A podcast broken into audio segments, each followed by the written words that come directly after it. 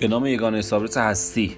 به حساب خود برسید پیش از آن که به حساب شما برسند. سلام شب و روزتون بخیر. من تو این اپیزود می‌خوام در رابطه با قانون تامین اجتماعی باهاتون صحبت بکنم.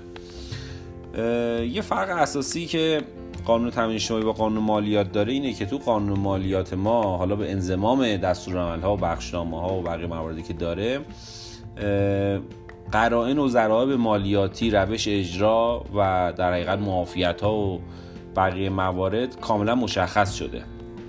اما تو قانون تامین اجتماعی اینجوری نیستش.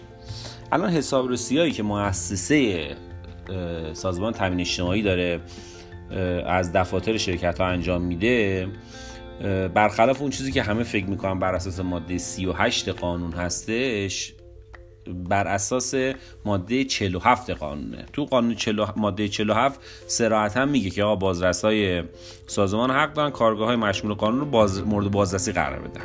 فقط در همین حد قانون پسنده کرده و دیگه در حقیقت قرائن و ضرایب و موارد معافیت و مشمولیت و نوع مشمولیت و نرخاش رو نیومده بگه.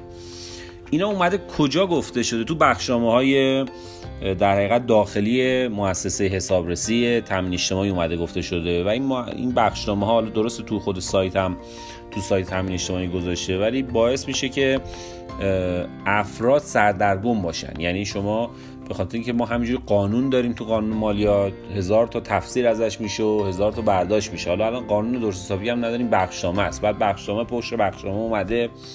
این یکی اونو باطلش کرده بخشنامه جدید اومدن یه, یه بار کل بخشنامه قبلی رو باطل کرده یه بار فقط اون خط قبلیش رو باطل کرده و واقعا این مسئله سردرگم خیلی بخشنامه هاشون داخلیه و اصلا ابلاغش نمی‌کنن. خیلی از بخشنامه رو صراحتا میگن آقا در حقیقت رؤسا اومدن به صورت شفاهی گفتن و حالا من انشاءالله سعی می‌کنم توی اپیزودهای بعدی و توی در حقیقت segment های بعدی یا ترک های بعدی بیشتر توی این مورد باهاتون صحبت کنم. ممنون و خدا نگهدار.